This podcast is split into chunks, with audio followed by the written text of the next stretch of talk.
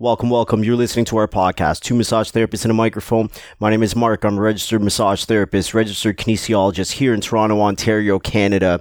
And we have a really cool guest today. We're not in the office in Toronto. I jumped into the truck. I drove across a couple busy highways and I'm in Burlington, Ontario, sitting down with another massage therapist who does a hell of a lot of a lot of things. Her name is Brandy. Brandy, why don't you uh, tell our audience a little little bit about you and uh, we'll get into why we sat down today. Oh, well, I've been a massage therapist for 20 years now, going on 21 years.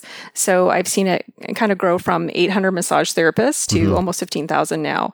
And I work in many different aspects of massage therapy. So I have my own practice, but I've also been an instructor or a teacher for massage therapy for 18 years. I also teach acupuncture at McMaster University for the last 18 years as a demonstrating tutor. And I'm on a lot of different councils.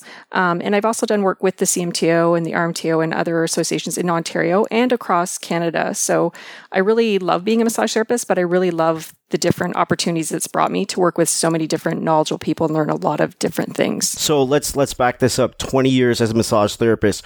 Why did you choose massage therapy? Let's start there. Well, I actually really love healthcare. So I'm a real science geek. I think even my students today say, wow, you're still a geek. Like you still love the body when I teach. I'm like, oh, I'm such a geek. Um, so I really love science. And I wasn't sure what I wanted to do um, okay. at that time and what I could afford to do as well in terms of the length of school.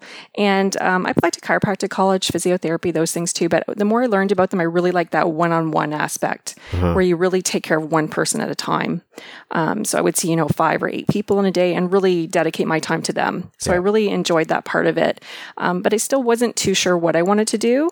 And it was my mom that actually guided me towards massage therapy. She said, you know, whenever I get a headache or I have a problem, Brandy, like you can fix it. You massage me, you stretch me, you tell yeah. me what to eat, and you've helped me so much. And you, you, should either be a teacher or you should be a massage therapist. You did both. so eventually I did both. And you know, your mother's always right, right? Whether you like it or not. I know. I don't, I don't want to hear me admit that, but yeah, it's, it's true.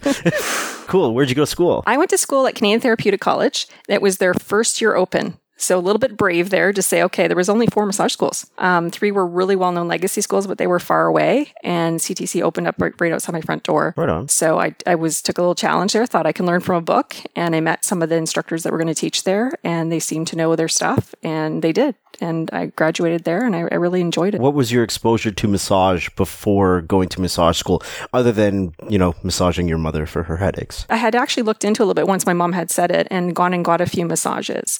Okay. And uh, I've always been a very physically active person. So I just noticed a difference right away. You know, I always had flexibility. I was a fairly strong, ate well.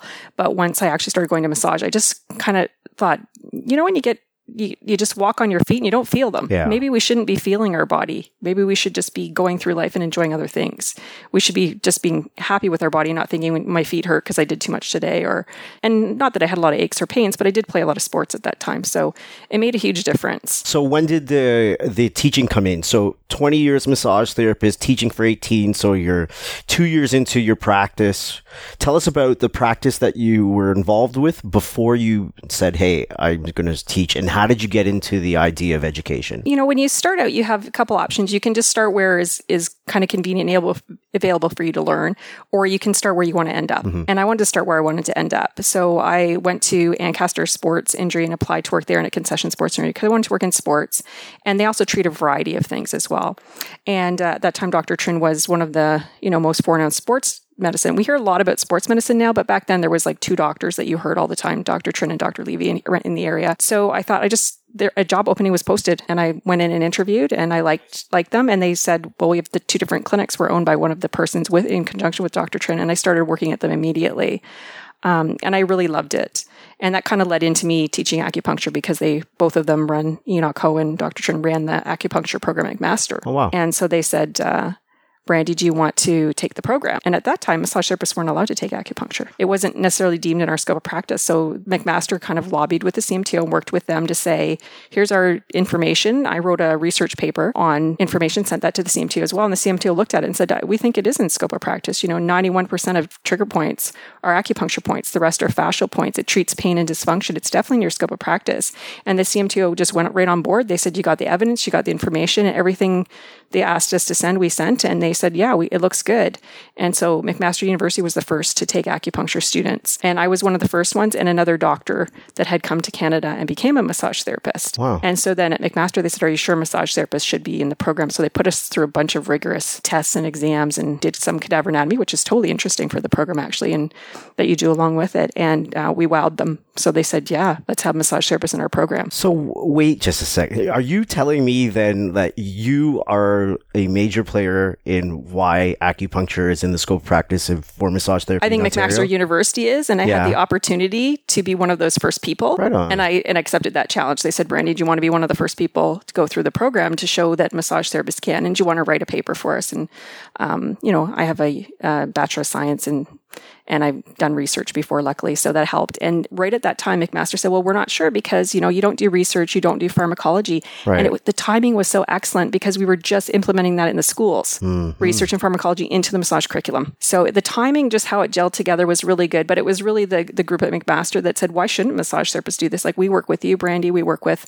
other massage therapists, and you guys, this would be perfect to implement in your practice to help aid what you treat." Right. um, you know, things like low back pain. You know, you have those times where you have to go just a little deeper and it's going to cause the client a little pain sometimes before they get to the relief. And you say, just come in two more treatments and then you're going to see this huge change. You get to that point where you got to push them a little bit. And with acupuncture, you, know, you can pop those needles in there. Pop's maybe not the best word, but you know, confidently position the needles Yeah. and they don't have any pain to that and it takes it away and then maybe the next massage you can go deeper and you know get the same results with less pain for the client. So i really enjoyed it. That's how i started teaching at mcmaster. I started teaching at career canada college up in hamilton and uh, there was just an ad in the rmto and i was a, i've been a lifelong member of the rmto our association uh, but there was an ad and i said to my husband hmm, you know there's an i was thinking maybe i teach in a few years Yeah. but it's there's an opportunity that came up. And He said, "Well, just yeah, you're ready. You go ahead and go for it. Your practice is booming. You know, you thought it'd be five years, but in two years, it's pretty steady. Why don't you apply and do a little bit of part time teaching?" And when I went in for the interview, the massage therapist was the massage therapist that worked across the street from me, where I oh, worked yeah. in Ancaster, and he had hurt his shoulder earlier in the year, mm-hmm. and so all his clients came across to see me, and I tr- stayed late to treat them every night because there wasn't a lot of massage therapists in Ancaster. I think there were six of us at the time, so I stayed late every night to treat all of his clients, and they said, "Can we stay and come here? You know, these hours are great, Brandy. Like, you know, working late at night and before I go to bed." And I said, "No, you have to go back to him. Like, I have a full caseload, and I just, out of respect for another massage therapist, I took his caseload, but you need to go back to him." So when I went in for the interview, he said, "Oh, well." You know, you've got your science degree and you've got your two years in and all their qualifications. Yeah. And you're certainly an ethical person, Brandy, because you sent all my clients back to me.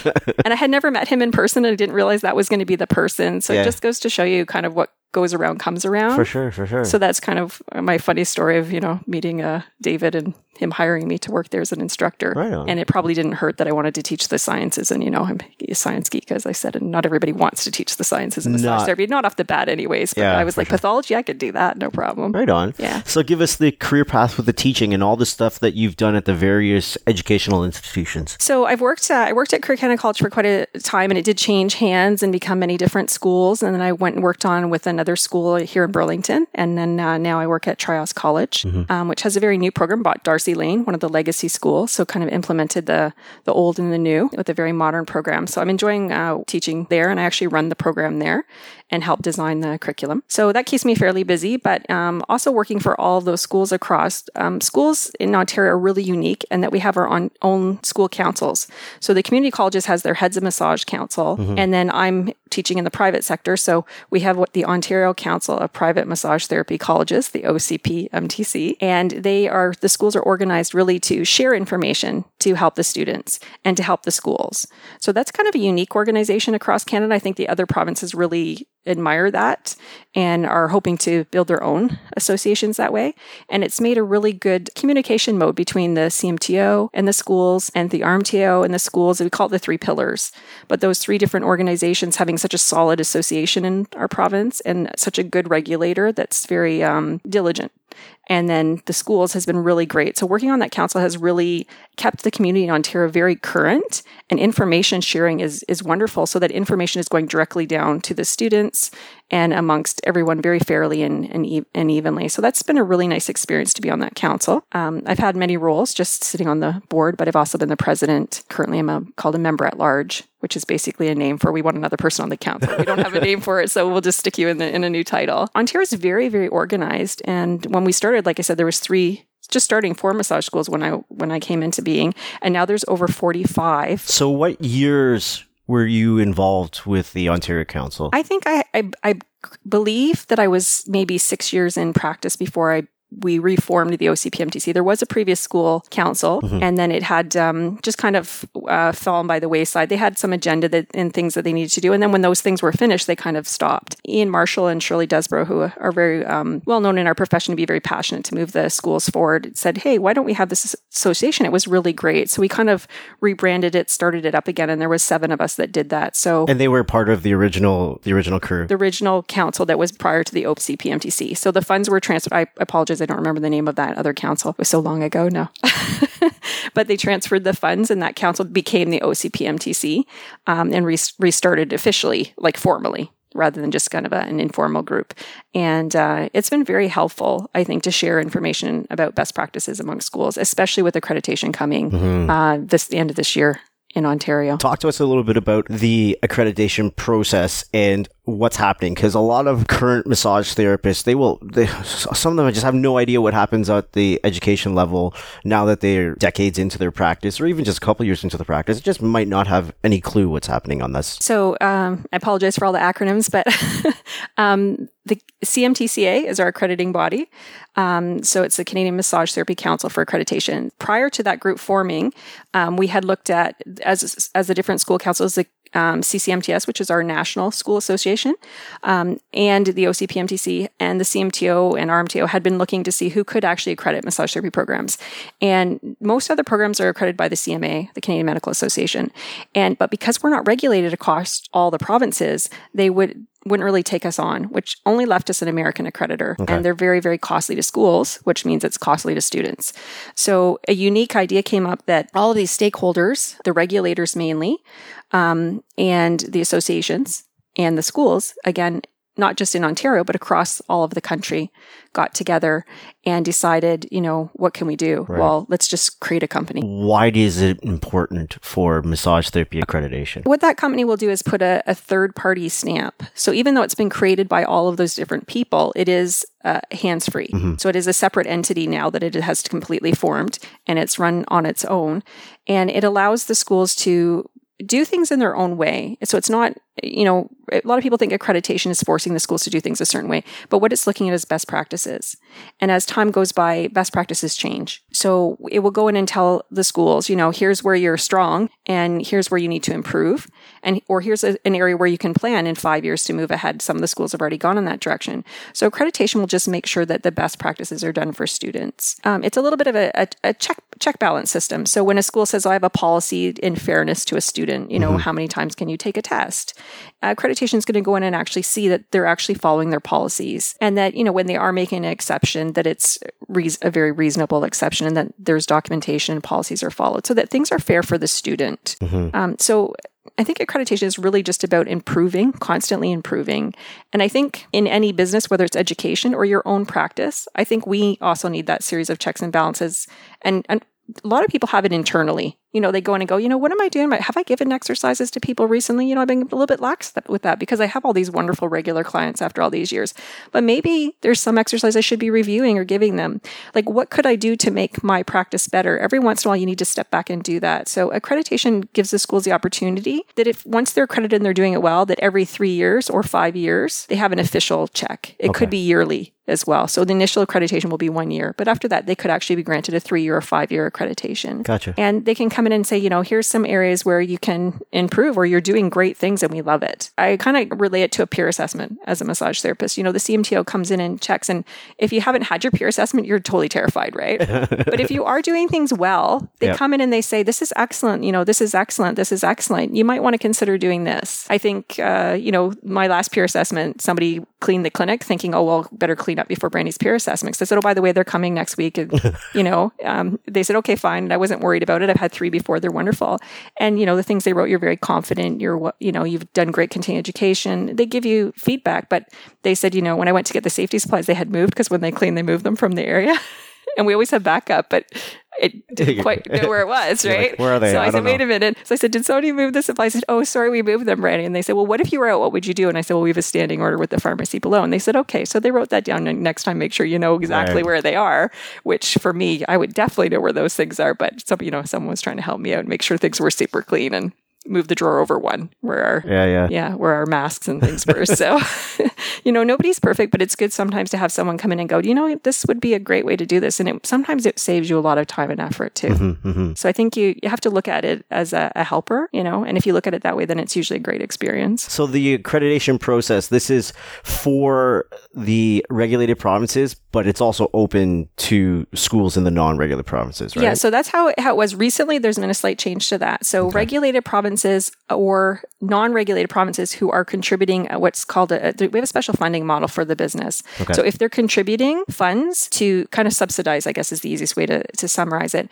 then they would be allowed to credit. Gotcha. So, and this is the association that's contributing funds. Yeah, so in non-regulated provinces. would be associations, that's correct, or some other model that they can come up with. So some of the other provinces are trying to come up with a different model because Okay. you know some provinces have many associations. In Quebec, I believe there's over 60 that we know of, but Quebec is actually interested in accrediting, which is We've had some contact from some of the schools there, which is excellent. That's Yeah. amazing. But currently, right now, some of the regulated provinces have signed multi-year agreements for funding. So Ontario has signed those, for example. Um, you know, uh, New Brunswick, Newfoundland, um, those areas. So um, other provinces are deciding how they're going to do that because the cost of accreditation is quite high to the schools, and we all know if it goes to the school, then it goes to the student, right? Right. And students don't typically have as much money. So in some ways, it does come from the members of the profession. Yeah, did I read somewhere that Ontario puts up, I think, like twenty-two or twenty-three dollars from registration fees or something? Maybe I read that completely wrong. Yes, it does actually come in our registration, por- a portion of it, and the Right. school also pays some of it as well. So it's a it's a shared model. It's a unique model, um, but there are other accrediting agencies that do that. If we want to see good people coming into the profession, they have to be able to afford it. And unfortunately, you know, massage therapy, we we are moving up in what we we earn, but it's not one of the richest um, healthcare professions yet. So it's nice that they, you know, we can help the future students of tomorrow. So, you know, some members might say, where's that money? You know, why do I have to pay that money? But I'm certainly, if they were a student, they probably would want someone to, to assist, right? But I can um, also see that from the therapist standpoint, where you're like, you know what, I'm I'm 20 years in, I'm two decades in. What what the hell do I care that happens at the school system? I'm playing devil's advocate here. And, and I do agree. Yeah, I, I would see some people saying that, you know, I, I have enough things to pay for. What, what's more? But at the same time, you know, if you look at a school having best practices and doing things fairly and, and really well, that's such a great example for the student. And the more the students see a great example like that, the more likely they are to just do it in their practice because they actually see that when you do things well and stay out of the, the black area and you stay out of the, the gray area and you stay in that like white breezy area, Yeah. um, that it makes your practice actually run so easily that you don't have worries, you don't have surprises. You know, you do your continuing education, you submit it on time. Um, you just get in the habit of doing things in a certain pattern. And if you've always had that pattern shown to you and then you follow it in school, it's an easy practice to go and do it on your own. Um, and I think that's the hardest thing for a lot of massage therapists. They don't realize when you get out there, you really are working for yourself, even when you work with other people. Right. You really do have to have a business sense. So I think having those best practices move forward, you know, if we eliminated one discipline case that somebody didn't need, the cost of the discipline cases for the for the members at the CMTO, you know, and you're looking between 150,000 to a $300,000 per case. Mm-hmm. You know, if one person did better documentation and, you know, didn't maybe had better communication because they had seen examples of better communication and better documentation right, right. um, then maybe that would actually save us more money than that $23 per person. So that's how I look at it as well. When you do something well, you save where you pay in one area, you save in another. yeah, and it's just overall uplifting the whole profession. If we could start it from the education, then it's just going to bloom right into the profession. This also involved in that is the Canadian Council of Massage Therapy Schools. So I'm also on that board as a member at large. And um, so they have been wanting schools to credit across the country for a long time. Um, the other benefit to accreditation, I think, on a national level, is um, you know we had a the regulators form what was called FOMTRAC, and they um, made the interjurisdictional competencies, which is what we have to teach in schools, the same across all of Canada. And so accreditation u- uses those competencies. That's the first standard in accreditation. So what it does is even if other provinces choose not to accredit, what we are seeing is they're tending to use those interjurisdictional competencies anyways. So it's wonderful when you move to another province, what a client would expect from a massage therapist is the same in each province. Mm-hmm. And with accreditation, they may not choose to accredit, but they certainly can look at the standards for accreditation that are expected and still use those best practices, whether they're accredited in that province or not. So we're seeing a lot of the schools, like um, the schools in Saskatchewan, you know, they've been adopted interjurisdictional prov- uh, competencies. They, they would like to be accredited and they've, they've been working towards it, even if they haven't decided how they're going to fund the model for accreditation yet in the province. So you see across the country, massage therapy becoming more uniform. And with PEI just regulating, the RMTO is right on board to get rid of that HST. You know, the more similarity we have amongst the provinces, the easier it's going to be to get insurance coverage that's similar across all of the provinces. Mm-hmm. You know, it's easier to eliminate the HST. And mobility for a therapist. And mobility for a therapist. Right on. I love massage therapists. They're such unique people. Like they're so, we have the science and we have the creative art side. But sometimes we just like to do everything the hard way, I mind. It's so true. It's true. Yeah. sometimes we need to just look at what other people do and choose that great way they do it and just adopt it. And so I think we've kind of limited ourselves in some way across it at, at times politically, um, where we could just, we all do want the same thing. So sometimes when I'm in a room with a bunch of different people and all these different things across the country or, or provinces, I think everybody here wants the same thing we want to be accepted for this this wonderful profession that we have where we touch people with our you know our heart and our hands. And we have the science that backs it up and we have the research that backs it up. And you know when i first started you know 95% of referrals was word of mouth, 5% was medical, and almost all of them were for car accidents. Mm-hmm. And now it's swinging the other way. It's 90% medical referral, and 10% is word of mouth because, of course, we're great. We do a wonderful job, and everybody wants to come see us. But because everyone's already referred by the doctor, there's only 10% of the others left. So we've kind of swung the other way, and it's been a really nice thing. But you do see when you go to different provinces, you know, how people feel about massage therapy is has been slightly different. But we all want to be seen as people who care. We're professional. We do a great job and we we're effective. You know, people people see the difference. People feel good when they have massage. That's really inspiring when you actually see and you want to see, you know, you have educators who want to have these amazing students. They want students to be better than them. You know, students always say, "Oh, you know, how did you feel about that, Brandy?" or, you know, they worry about how they do or they think they have this teacher maybe that and they don't know you that wants people to fail or something. I know people have that attitude if they've had a bad teacher sometimes. And I think, no, I need you to massage me when I get older. you know, like I've been in 20 years and I'm still massaging. I have my own practice and I still massage almost full time a week and teach and do all these other things. I need somebody to take care of me. Yeah, for sure. And I want an amazing person to take care of me. So you guys do a good job, you know, graduate, get your practice going, and I'm going to come see you. Yeah, yeah. You know, so we are a unique bunch, massage therapists. We definitely are. And I think we're, we're different, but we are more similar than different across the country. And I think we want to see a good education standard. Mm-hmm Mm-hmm. We want to see similarities. So when you, you, know clients travel, they say every massage therapist I saw was was good, and some were great, and some were amazing, but they're all good. You know, they're all baseline good. And again, some are newer, some have been in practice for years, so you're going to see that. Um, but none were bad. You know, they're all great. And we want to see massage therapists be able to travel around the, co- the country and see things and do things and work at different places yeah. and have that mobility, like you said, Mark. For sure. Great. Do you think accreditation will kind of weed out some of the not so great educational institutions we know that they exist, right? I, I think, you know, accreditation has been coming for a long time. So, um, you know, we had a meeting with the CMTO and some other stakeholders almost 15, 16 years ago where it was warned that it was coming.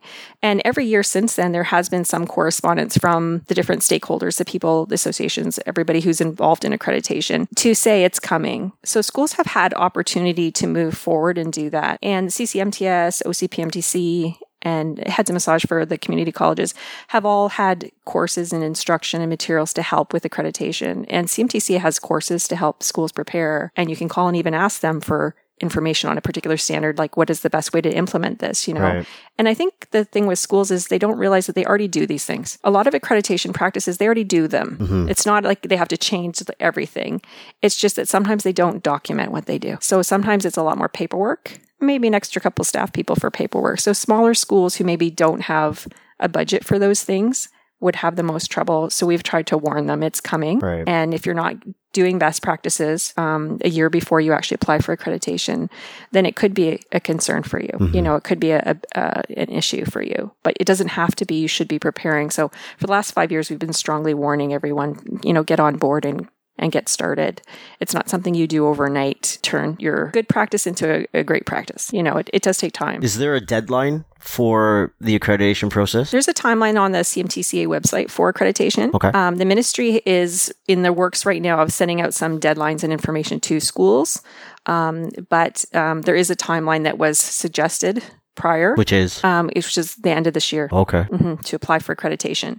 Um, first accreditation is one year accreditation. And then after that, then once you've reached that one year cycle and you've had a second site visit, then you can be granted a three, one year, three year, or five year. So ideally, you know, schools would like to have a three year, five year. And it's just um, easier. So what does it look like for a school that doesn't apply for accreditation before the end of the year? Once the ministry deems that, if the ministry deems there is a specific date that you have to be accredited by, then that could affect their ability to enroll students. Gotcha. Okay. This could be a good yeah. thing. So it, it really is up to the ministry what they do as well. The CMTO can decide whether they will accept students to write the exams. Mm. Now, that ha- timeline has not been set out by them either because they're waiting to see what the ministry says. And they always collect all the information, make a fair decision. But once accreditation is deemed, then they will follow that effect. And of course, they'll always give a timeline, like a fair timeline. Like before they change the exam, they give time to make sure everybody's taught out. So for students who are currently in a program, they don't need to really stress or worry if the school hasn't gone through accreditation and they're preparing to go to their exams. What do you mean we won't get to go? No, of course they would. They would get to go. But once accreditation is deemed to be in place, that and by the ministry, then the CMTO would say if you have to be an accredited school, they only accept graduates from a school that's accepted by the ministry as well, right? So that Right, makes right. sense. Yeah, yeah. So people say, oh, you know, it's up to them, but it's not really. Um, but they're going to follow the guidelines set forward by the government, as they always do. Um, how did you get involved in the many organizations that you're involved in? I can't really answer that easily because there's so many. Um, I've been a liaison to the RMTO for some of those groups, but I think mainly just, um, you know, being passionate about massage. And I think any, if you're one of those people that when you're in your job, you do want to do your best job and you do put effort in and people see that, um, you know, you go, you go the distance. Um, Yep. You know, you've been a teacher, Mark, and you've always gone the distance for your students and you, and you currently teach. Um, you want to make sure that your students enjoy themselves. More importantly, that they learn. Yeah. Um, and sometimes they struggle and that you, you guide them on that struggle, but you don't give them everything, right? So I think if you're one of those people that just works through problems um, in a cheerful, happy manner and is always looking for solution and potential solutions, then you tend to get picked for things. So these opportunities found you more than you finding them. Yes, I think so. I think, you know, I, like I said, I went into for an interview to maybe be a teacher. And as soon as I walked in the door, you know, I pretty much had that job because of Right, the right. type of person that I am. You know, my attitude is help others, don't harm others, and hopefully they would do it for you. Mm-hmm. Um, so never make anybody's life more unhappy than it has to be. Right. Always try to keep it at least the same level or, or raise them up. So I think when you have that positive attitude, it really goes a long way no matter where you work. And when you're a hard worker, it, it goes a long way. So, you know, the st- students always say, what do employers want from me?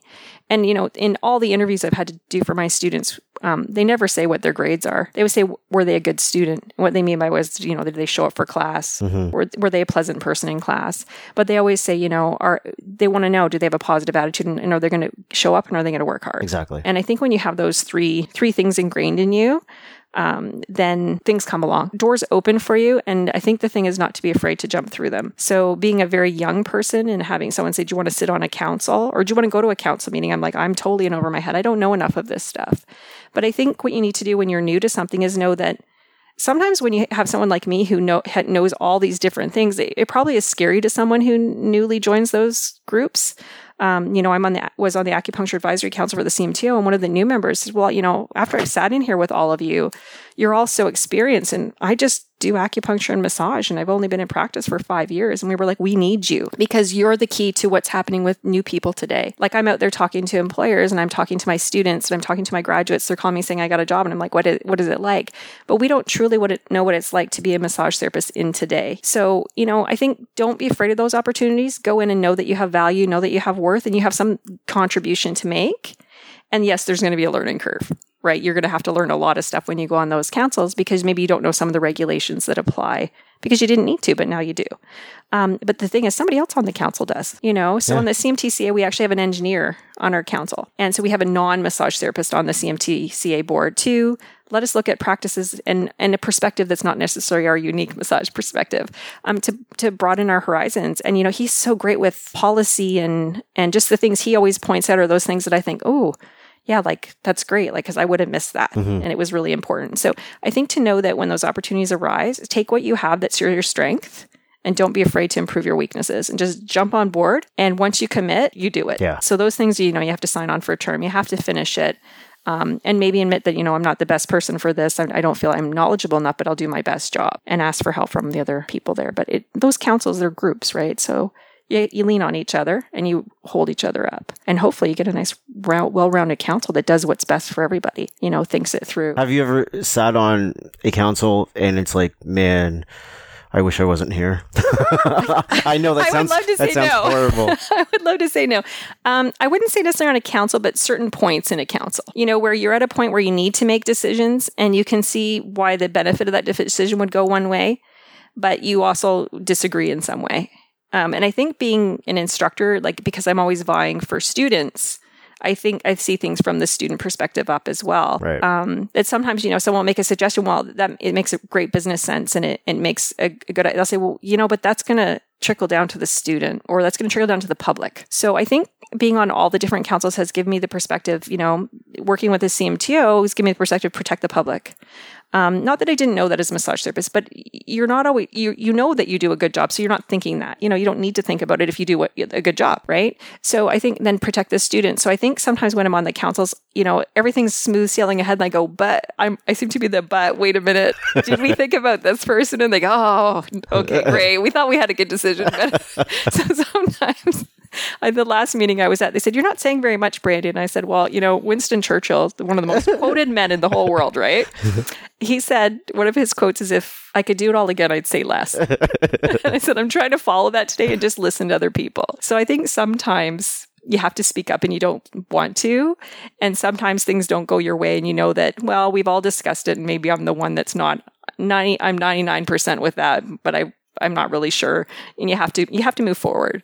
So and then sometimes you just want to move forward. Yeah. You know, you get stuck on something and you're discussing it and you think, can we just get past this and move on? Like, how many times have we discussed this thing? Like, or we keep going back to that. It's not really relevant. Like, let's get, get the job done. Yeah, yeah, yeah. Yeah. So I say there's moments on every council that I've been on, but none that I wouldn't have gone on again if I thought back on it. Yeah. Right on. Right on. Yeah. What work were you doing with the college? Uh, I worked on the acupuncture advisory council. So we had um, we have the interjurisdictional competencies for massage therapy, but we really have no competencies for acupuncture. We have standards of practice, which the CMTO has just updated.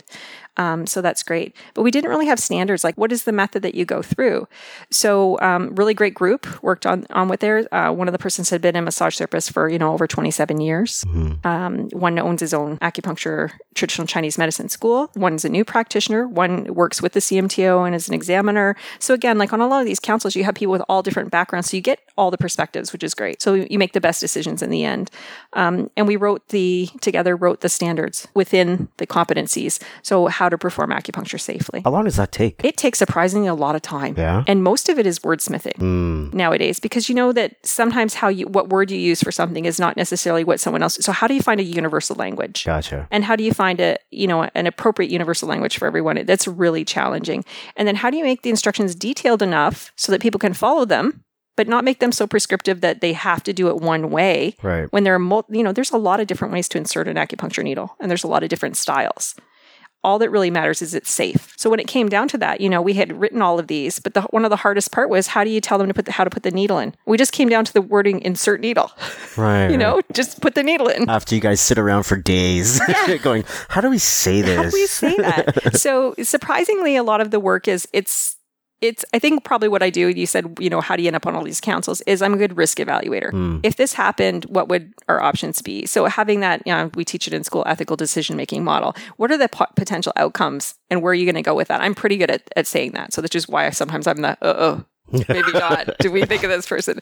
Yeah, sometimes just making sure that it's really easy for someone to look at that and go, I know what to do. Or you look at it and the instructions are simple. You can always call and get clarification from the CMTO. You can always call the practice advisor. So then if the practice advisor, for example, they're at the CMTO, which they do, they have one, you can call them and ask them anything. People are afraid to, but you know, that's what they're there for. They're there to help you, right? So that you don't have to call later and go, uh oh, Yeah. yeah.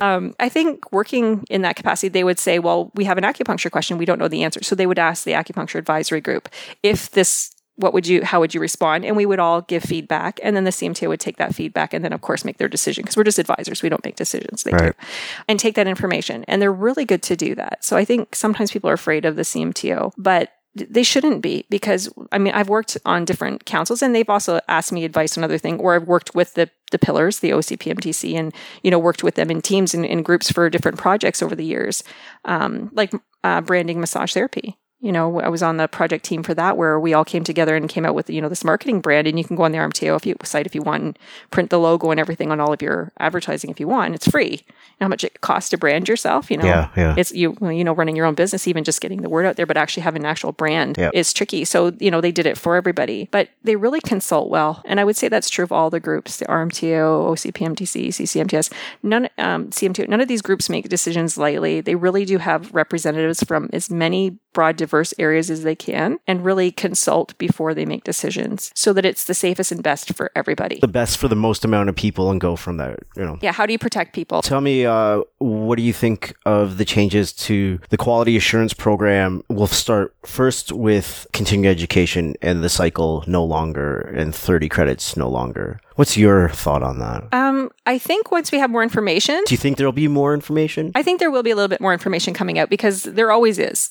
Mm-hmm. Um, when you start a new program, I think it's. Because, like, before, I don't even think there needs to be more information. I think it's all pretty freaking clear. I think it is, but I think for the people that are total structure people okay. who like to know the numbers like 30. So we need your organizational people that have to have a certain, they want to know that it's, it's, a specific structure they follow. So this is, a, I think, a much more freer model, and I think it gives a lot more flexibility, and I think it allows you to educate yourself in, in the direction you need to go. Mm-hmm. Um, because what was happening is a lot of people were taking, you know, maybe more what's more convenient to them or repeating the same information um, because they were trying to hit the category A's and category B's, and you know they're trying to hit the the specific numbers in an area.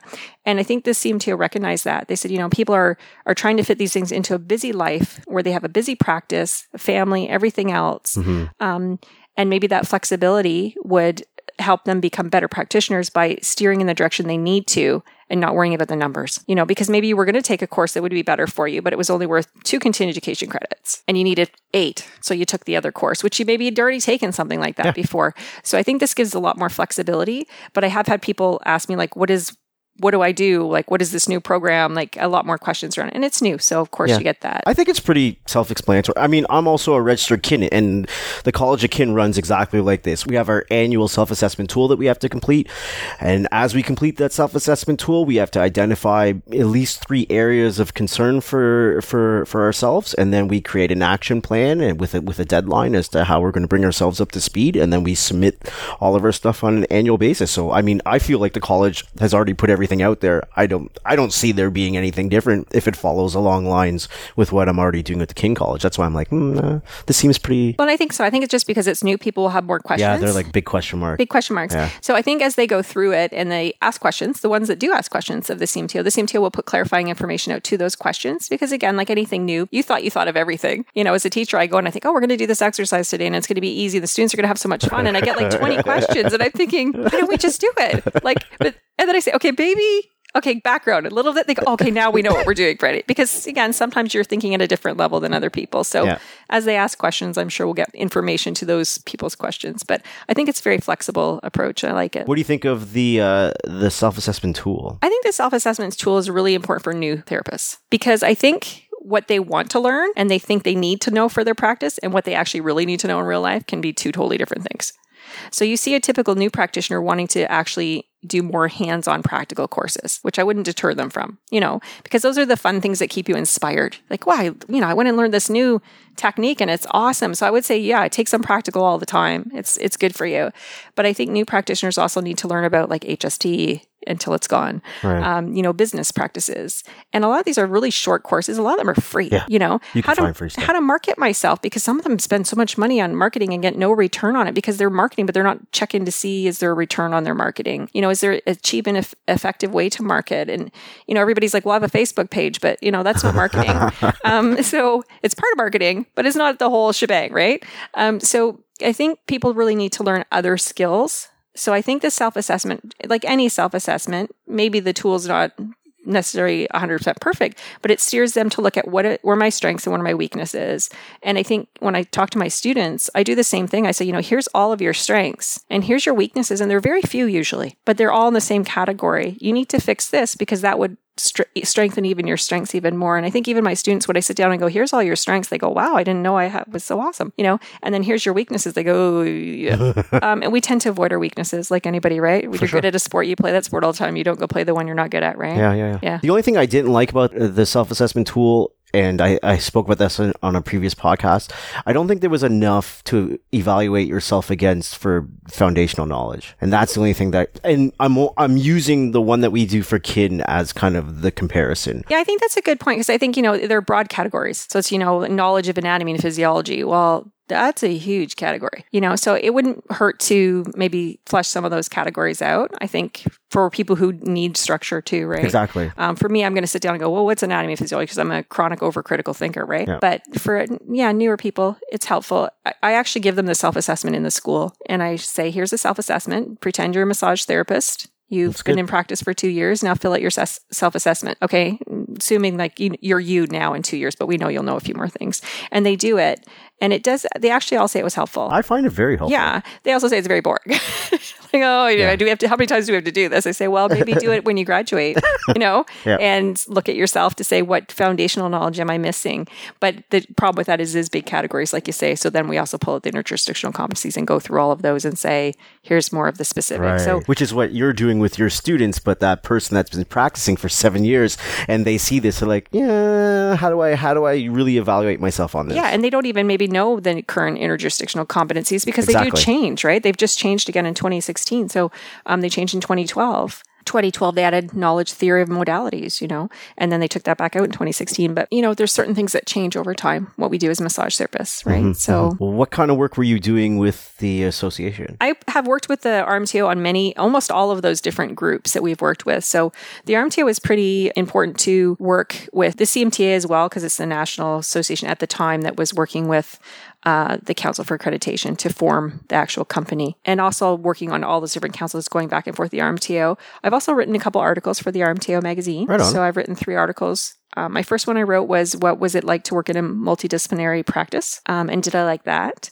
Um, and I like it because I like to learn. So I like like to learn from everyone else. And I remember my first think it was my second week I went in there and Dr. Trin put up an x ray of a foot on the wall and he said, What's wrong with this foot, Brandy? And I said, Well, you know, we never even saw hardly any x ray pictures. We might have seen the odd picture in Magee, Yeah. But it's not something now people see a few more x rays in school and we talk about reports a lot more. But back then it wasn't a lot of talk about how to read a report or an x ray.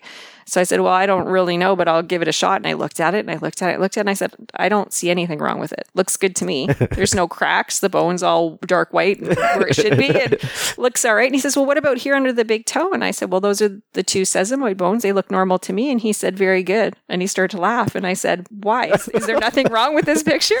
And he says, There's nothing wrong with the picture. Those are the two bones under the foot. But when I show all my medical students, they say there's a fracture there because they don't know there's two bones there. Uh. Because massage therapists really know their stuff. But he still tests me like that to this day. Sometimes I'll go on and tell him, How do you know that? What, what's the information? Like everybody there is a research fanatic. So, or is, has, is, you know, has masters in research and other things. And they're all overachievers. So, you know, they're always testing you and quizzing you. So yeah, yeah. that's kind of what I wrote my first article about. And right the on. last one was about, um, you know, shoulder anatomy and injuries to the shoulder and why the shoulder gets injured so much more frequently than other joints. Did they approach you for that or you went to them um, I think the first one, yes, I believe the first one. Um, someone from the RMTO contacted me and just said, "Would you be interested in writing an article?" That was the one that I chose to write, and they had, you know, of course, they're very, very good about having different perspectives. So they had other people writing about working in different on their own or different practices. Um, and then the second one was I actually was approached by Ian Marshall, who's the owner of one of the other massage schools, but he's not a massage therapist himself.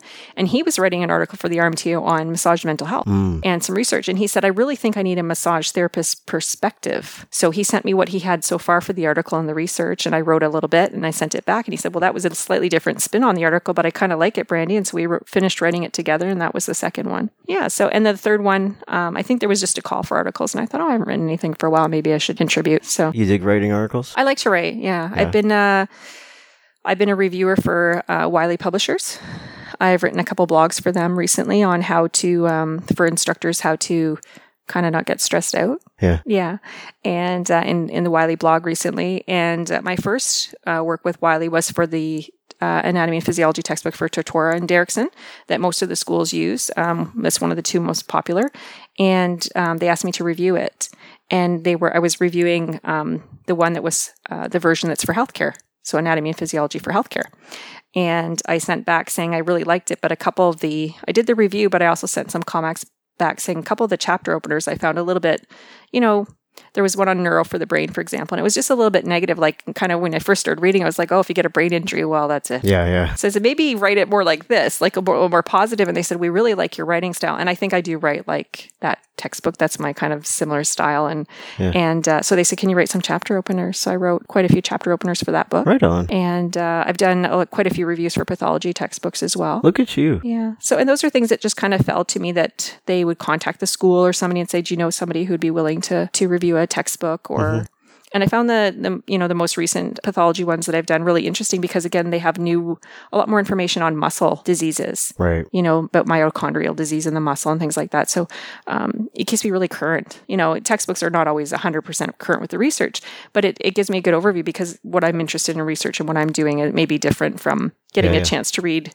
you know, you don't read every research article you come across. You read the abstract and Yeah. hope you glean some pieces of information from it, right? And you might read the conclusion and then you move on because you just don't have time to read everything that you would like to read.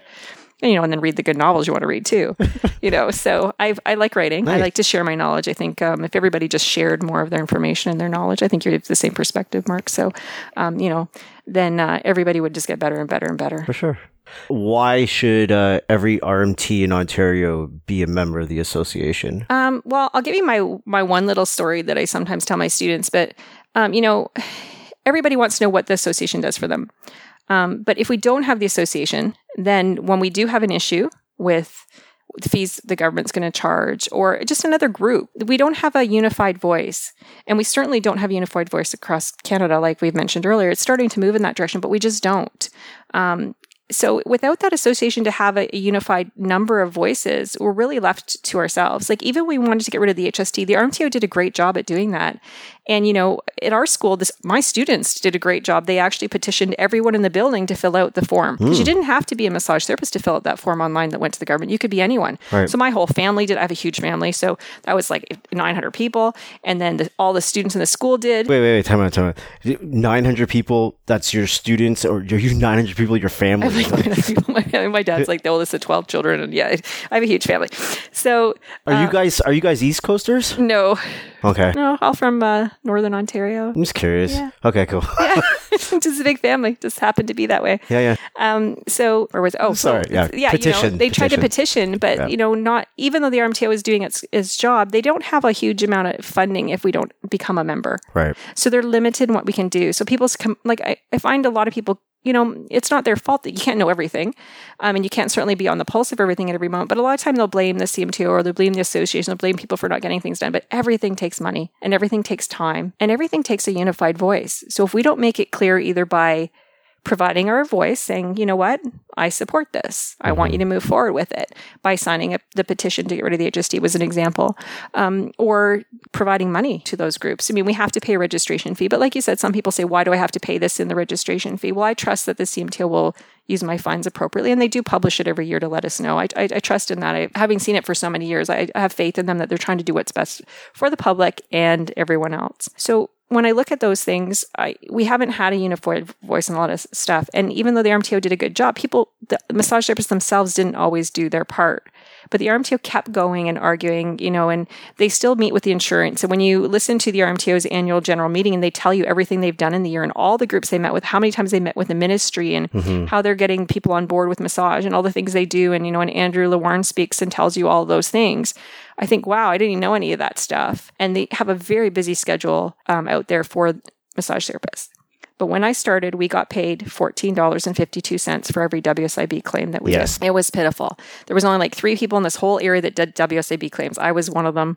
I think Scott Dartnell and maybe someone somebody else. And basically just you know, small injuries like hand injuries, you cut your hand, maybe do some fascia work and, Yeah. you know, You do your 10 minutes and you're like, okay. yeah, you're, yeah. and then they said, no, it has to be an hour for $14.52. And we all said, that's crazy. We pay more in rent than that. You know, we would be making negative money. And then the RMTO, the WSIB came out with the low back pain study. And they asked chiropractors and physios, and, and the RMTO said, called them and said, why don't you include massage therapists in the study? Well, little behold, what did they find was the most effective treatment? Mm. Massage therapy. And only a few massage therapists p- took part. So they said, well, it's looking good. Massage therapy is coming out the most successful for low back pain. Let's expand the study. And WSIB did. And so in the after the course of that one year full study, that second one, we went from fourteen fifty two to forty eight dollars and Yep. change. And it has increased since then. So that is the biggest pay raise that I have ever seen in any profession. You know, like almost five hundred percent. Yeah, Right. yeah. In one year. Um, and that wouldn't have happened without the RMTO. So when you get a pay raise in one area, then all the other areas say, "Hey, it's it's valued, it's respected, it's it's worthwhile."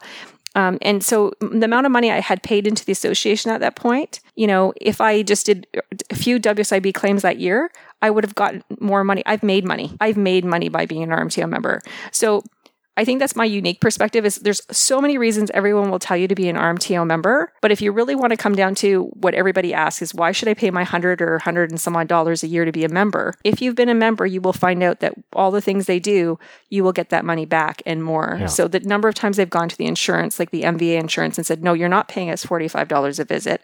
That's half of what we make now. That's ridiculous. And set that fee higher.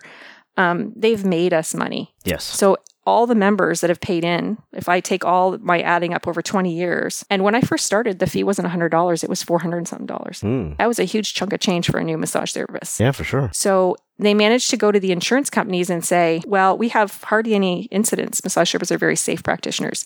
So why don't you reduce our rates? And they had that rate dropped. And then they actually, the rate was for the insurance was dropped so low that really your in, your membership has been free since then. So what they have done is actually saved me more money than I've actually put into them over the time. But if I didn't put that money in, nobody would have done those things.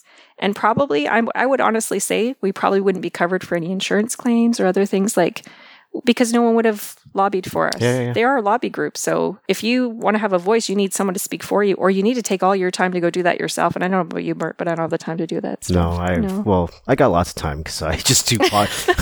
I drive around and put on the headset and talk to RMT. So apparently, I got lots of time to do stuff. I don't Yeah, we had we had Andrew on, and it, it was great because the bottom line is all that stuff that you have no idea that happens, and where we are, and the happy place that you're in. You're welcome. That type Yes. of thing. Like we do all this stuff, and you don't even know what we do, but. Yeah, it was great. He, Yeah, he, we he- definitely need them. what do you think? It, I know I, I keep asking questions like this. You're like, don't ask me this. I don't want to say the worst thing, but in the last, say, five years or so, what do you think they could have done a little bit better? Um, raise funds, get more people to be members. And I think uh, I said that five years ago, so I can I think I can fairly say that. I think I was in a meeting. Um, and I said, you know, maybe you need to start telling us all the things you do because I am in meetings where I hear all these. I'm in meetings with you and I see what you do. You know, I see people from the RMTO being on boards. I see the number of people who volunteer for the RMTO. You know, kudos to them. They're they get so many volunteers, and really trying to look at what massage therapists need and doing it. Yeah. But we don't know about it, you know. And so they they upped that and they started doing the Friday file and things like that. And they really did listen. And I think we need to continue that. You know, we need to they need to be telling people what they're doing. I know, and I almost feel like it's this, this weird vicious circle where the funding that comes in is not enough because we need manpower to do these things. And when we do these things is when people see what we do, and therefore we get, it's like this really strange circle. It's catch twenty two. Yeah. Yeah, yeah, sure. yeah. I think they just need someone to come in and be like, you know what, I'm going to volunteer and be your social media person, and I'm going to make sure everyone knows what happens here on a social media standpoint, and then poof, it'll explode. I think so because they are doing amazing things, you know. And I think same with the college. The college does a lot of amazing things. Like they're very progressive to get things done quickly and efficiently, and they consult on everything. They don't mm-hmm. do things lightly. They get a lot of people together. The RMTO gets a lot of people together, and people you would like someone just like you is on that council, you know, um, and it's helpful. So I think having been on many different groups like that, you know, they really all do a great job. But people don't know. But I think it's also part of the RMTs. They need to want to know. You know, this some of the information is out there and they're not looking at it. So sometimes people will, you know, I, I'll go to places and people will complain and give their opinion on something, and I don't always jump in because people do have the right to their own opinion and to, and to be heard. But sometimes I'll say, well, did you know this or did you know that or did you know? And they go, no, that totally changes my opinion mm-hmm. because they're not necessarily in the know of what's happening. And it's so hard for massage therapists to be in the know. I think it's it's not always their their fault because it takes a lot of effort. Sometimes we have great information coming to us, but sometimes we're just so you know, we're in one little room. You know, we're in a little room in the dark all the time. And then you're coming out and you're charting and you're going back in and then you go home to your life. And so sometimes it's not like other jobs, you know, you can be on your computer and you can, when something pops up, you can take the time to read it for a few minutes. But when you're in your room, you're with your client the whole time. So I think there's a, a limitation there in, in how that information, and sometimes it comes out in such big amounts. Mm-hmm. You just, you, you have to either read it right away, which is what I do. Um, and I have to be in the know with the th- other things that I'm on. I, I definitely have to. Yep. Um, but or I put it aside and I have to mark a time to do it.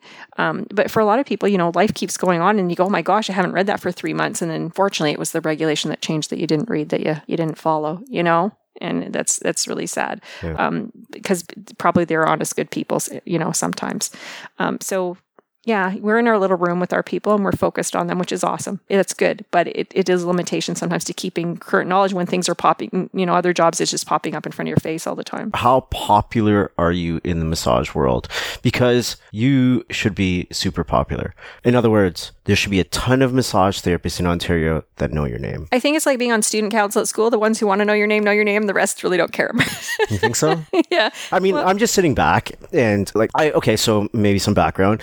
I've come to know you from being at the Ontario Council meetings. Yes. And now I'm like, the, most of this stuff I had no idea about all this other stuff with the, the articles and the textbooks and everything else, right? Mm-hmm. And I'm like, what the heck? Like, oh, why do I know Don Dillon's name and not yours? Because I don't market and advertise. See, that's the problem when you don't market and advertise and tell people what you do. Hmm. so I'm I'm guilty of doing the same thing I just told the RMTO, but I'm a self-employed person. I don't need to. I don't do things for that's what I mean. popularity. You do, you, I do it. You do this from a from a very genuine, humble place, but you do some important freaking stuff. Like everyone should know who the heck you are. Part of sometimes doing all of these different things and why I don't also advertise all of the things that I do. Like people say, "Oh, what do you do?" I say I'm a massage therapist and I'm a teacher. You know, uh, or instructor. Sorry, is a better is a proper term. So I'm a massage therapist and I'm an instructor because it's overwhelming for people too. And I think sometimes when people meet you and you do so many different things, I've been a massage therapist for 20 years. I didn't start out with all this knowledge and all this experience and all these opportunities and these these things. They come to you over time. Mm-hmm. And so sometimes when I even when I meet my students at the beginning. I tell them a little bit about me. Um, you know, I have my own practice. I've been a massage for 20 years. I do acupuncture. Yeah. I'm on a few councils. If you have questions about stuff across the country, you can ask me about our own province. Feel free to ask me questions about anything and I'll try to answer or I'll find out who can tell you the answer. Um, because, you know, part of being good at what you do is knowing who else to ask. And so, you know, people say, oh, continuing education. I say, oh, I got a great guy you can go to for continuing yeah, education, right? Um, so y- you, you grow in your profession and you learn these things. And as you do them, you don't I don't never did them for credit. I always did them because I wanted to share my knowledge. Yeah, yeah. And I had a few great teachers along the way that also shared their knowledge that way with me. I had a few that maybe were not as wonderful teachers, um, but I never let that stop me. You know, I just think the more we can give that information to other people and leave this place with a with a positive um, perspective. Now, in terms of being popular, that that's a double edged sword because you know. Um, some people might not love some of my decisions and things that I've done on councils or necessarily agreed with them. But I think the thing with all of these groups and all these people is we all do have the same thing we want for massage therapists. We want a massage therapist to go to work every day mm-hmm. and be safe and love their job. I mean, what better job is there than this? People walk in the door, the first thing they say is, "Oh, I couldn't wait to come see you today." yeah. Um, when I was in university, I wanted to. I was thinking about being a dentist, you know, because I'm a science geek. and then now, when I think back on it, I think two things. Well, nobody walks in with that huge happy smile to get their teeth cleaned. Um, but everybody walks in with a smile saying, you know, I'm so glad to be here. Yeah. And having clients for many, many years now, and I have the, the nicest clients in the world. And, um, you know, they come in happy and, you know, they're, they're not necessarily injured because I've had them for a long time. They're people coming in maintaining their health. You know, they're walking in and they're happy and they're living good lives and yeah. you're happy to see them. And, um, when you're off work for a little while for, uh, you know, whatever reason and you come back, you, you know, you're, you, you want to see them and hear what's happened in their lives. And, and, and sometimes you don't hear much. You hear five five minutes and they're relaxed the rest of the time. But you look forward to your, your job every day. That's what I want to see for everybody. And I want it to be a nice, stress free environment where they know what they can do, what they can't do. Yeah. And if it's a gray area, take the time to really think it through and do what's best for your clients and you, you know, or your students and you. Yeah. So I think, you know, moving through my life, I don't, I, I do things for, I have a real high sense of internal achievement. Yeah. I do it for me. Yeah. So it is kind of selfish. I do do it for me. Like I do it because I want to do it and I want to achieve something and I set that goal for myself. There's no true. There's no true altruistic act. Every there's No, so- and I, we do have external recognition, but we also have internal recognition. I have a really high internal recognition. I like to I like to set a goal for myself, and I like to finish it. I like to achieve it. Yeah. My goals should be something that also helps other people achieve their goals. Um, and that gives you a good sense of self worth, right? When you do things that help other people and you Mm-hmm. set that goal and you achieve it. So it's a win win for everybody. But it's it's something I've always I have a drive to do things, and I, I find being competitive with other people is is not good for their self esteem or yours. Uh-huh. I'm I'm internally competitive with myself. I always want to Hmm. better myself. I want to write a better article. I want to give better information. I mean, I work in accreditation, best practices. I'm always trying to fix things, and sometimes I have to remember if it's not broken, don't fix it, or it's really good. Just yeah, don't say anything. Just let it go. And sometimes I don't need to create new things. I just need to use what's there that's already amazing, and recognize that other people do do a better job at things than me and use that information and those tools and those people and and I've been lucky enough in my life to have quite a few people in my life that I would call I don't think they would call themselves my mentor, but because just being around them and being inspired by their passion for the profession, and um, or as an, even an owner of a school that's not a massage therapist, you know, um, wanting to just give information and share information. I think the OCPMTC was like that, you know, when you sit up there and you have. Uh, um, Ian Marshall talking, and he's like, "Whoa, this happened in our school," and you, you know, giving you a story and um, this, you know, wonderful story that we can all learn from.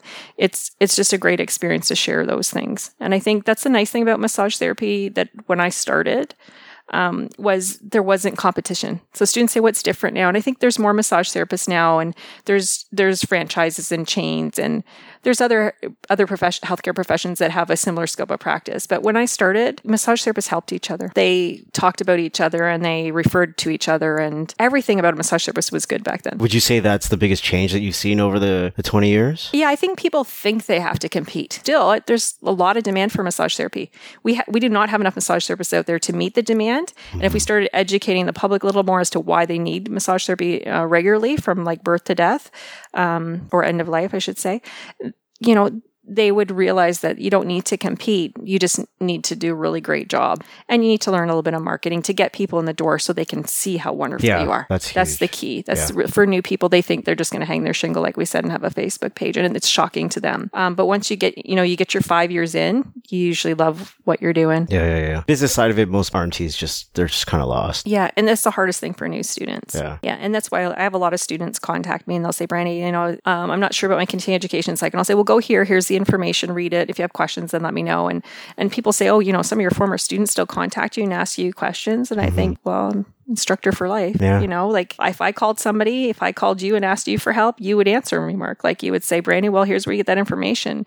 Um, we should we should not compete amongst our own profession. We should raise it up. Yeah, yeah. yeah. I have a problem with that though. No, it's not. It's not a real problem. I I love helping people out and doing stuff. Like I do a whole bunch of things just because, and it, it helps people out. But then sometimes I have this. It's my wife.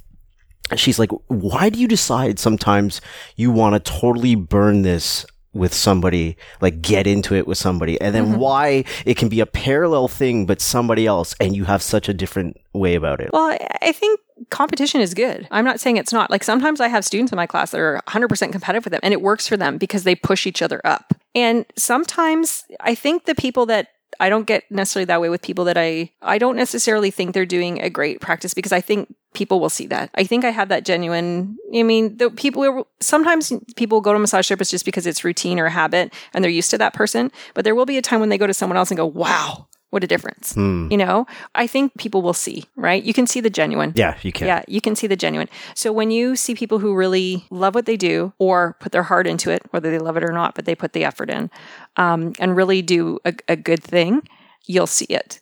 And so I think you, when you're that type of person yourself, you gravitate towards that. So Yeah. it, the competition weeds itself out. So I wouldn't say maybe I'm not competitive, but I have faith that the strong will survive. Yeah, yeah, yeah. Yeah. Yeah. Yeah. I kind And of that's that also that- spirit. It's also Yeah. that, that internal achievement thing. You're like, you know. Yeah. I, I, I've got me going on. I know what I'm doing here and I'm hitting my goals. And you know what? Everyone else, I don't really care what's going on around me. Yeah, and it doesn't mean I don't look at them and go, "What are they doing good that I could be doing?" Right? Because I think that a smart person, like again, you don't just invent everything yourself. You look and go, "Hey, they, that's really nice. You know, why don't I have that? That's that's easy. I could do that. Right? That doesn't cost a lot of money. I can do that." And you, but the thing is, you do it. I think that's true of anything. When I've gone to see guest speakers. You know, uh, one of the best speakers I've I've seen in a long time is one of the ladies that uh, owns Massage Warehouse in the states, and she comes to Canada and does like lectures. But I love listening to her talk, and she's selling you stuff, right? She's selling you stuff, and I think, wow, why don't I sound like that? like she, and it's not a sales pitch. She's just genuinely funny. Interesting person who loves massage and loves product. You know, she likes it. And she's talking about this pillow and how great it is. And like, I swear every person in that room left with that pillow. But you know what? It really was a good pillow Yeah, yeah, yeah. right? I think I was probably the only one that didn't buy one, but it's because I'm cheap. But but um, you know, sometimes when you go out and you see things, I think it doesn't matter. It doesn't have to be in your profession. I think I kind of have that internal competition in everything. Yeah, yeah. Yeah, like I go out and I see things. I think I want to be better at that. I want to do that better. And it could sit. It could sit for twenty years. Right, like sports, I'm pretty average at sports. Like I'm, I could say I'm fair on everything. I'm, I'm the player you have on your team. You know you're going to do okay. Not your star player and everything. Certain sports I'm star, but I can't, couldn't catch a football to save my life. Right, I'd always get that bloody nose. Right, it hit me in the face. That'd be it. And then my friend Mike said, "Do you want to play?" And I like catch at the beach one day or something. I said, "No, no, I don't feel like having a bloody nose today at the beach." And he's like, "I can teach you." I'm like, "So many people have tried to teach me," and I'm like, "Okay, you know what? That internal competition, I got to just at least do it once, right?" Yeah, yeah. So he showed me, and ever since I've been fine. But the uh. student said once, "Brandy, is there anything you can't do?" Right? You know, you do all these other things other than massage, like you know so many other things like and i say i like to learn right i like to learn things um, i might not use it all the time but i like to learn it he used to always say i can't catch a football but now i can catch it most of the time Nice, Yeah, nice. so- Right on. This was fun. Anything else you want to wrap on? no i think you asked me a ton of grilling questions Really? you really did yeah you asked me Did it feel like I asked you grilling questions though? well i expected you to so i guess it was Did you really? yeah, well, you said you were going to. So I'm going to ask you questions about all different things from all different realms because you're involved in stuff, and you really didn't tell me what we were going to talk too much about today. Yeah, so I didn't know until I sat down on this really comfortable chair, which I think I want to stay on for the rest of the day. well, this is actually my office space. This is my waiting room for the clinic. Nice, I dig at it. their work here at, at the house, yeah, and then my bathroom and my my uh, massage room is there, and then the rest of the house is separate. So I do work from home, and I do work still at Ancaster Sports, and I still work uh, occasionally. I work at Concession Sports, but uh, I still love it there. So uh, I have a good relationship with everybody, but I still work with all the people there at McMaster University. So Nice, nice. it's been kind of nice. So yeah, I do. I've been really, I think, lucky in my life that I've worked with great people too. I lucked into working in just the best possible places and with really, truly wonderful people. Yeah. Um, so that keeps. Even when you've had those moments, like you said, is there any time you just want to go, oh, like let me out of here?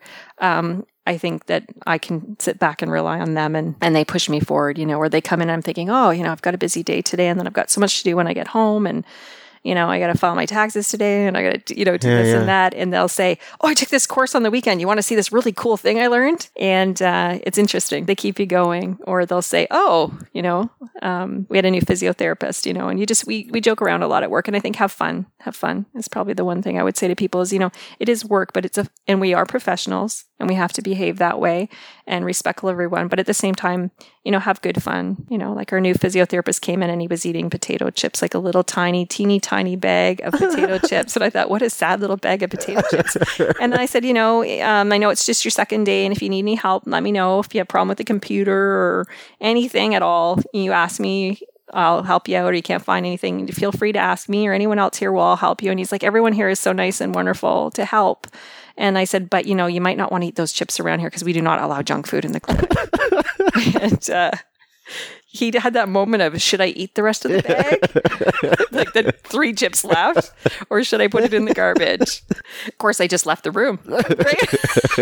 and then it, he quickly ate them and then hid the bag at the bottom of the can. That's hilarious. And then about 20 minutes, I came back and said, by the way, nobody has Oh, a problem if you eat chips here. Like, by, and we all love chocolate. we all love food here, but just in moderation. So he's like, you should be an actress. But I, I don't know. That's not my calling. I haven't worked on that profession yet. Uh, to get maybe it, the internal competition when you watch watch the next movie you watch. You're like, Yeah. I, I, So sometimes I can do that. sometimes don't take yourself too seriously don't take things too seriously. Have have fun. You know, enjoy enjoy every moment of things as it comes. All right. So in closing, then, since you brought this up, you win the lottery tonight. You still doing all this stuff? Well, I actually thought about that whole like if I had so much money, what would I do with it? And I thought I should start a cruise ship where all the clients that have come to me for all the years just come for a year for onboard therapy. oh my gosh!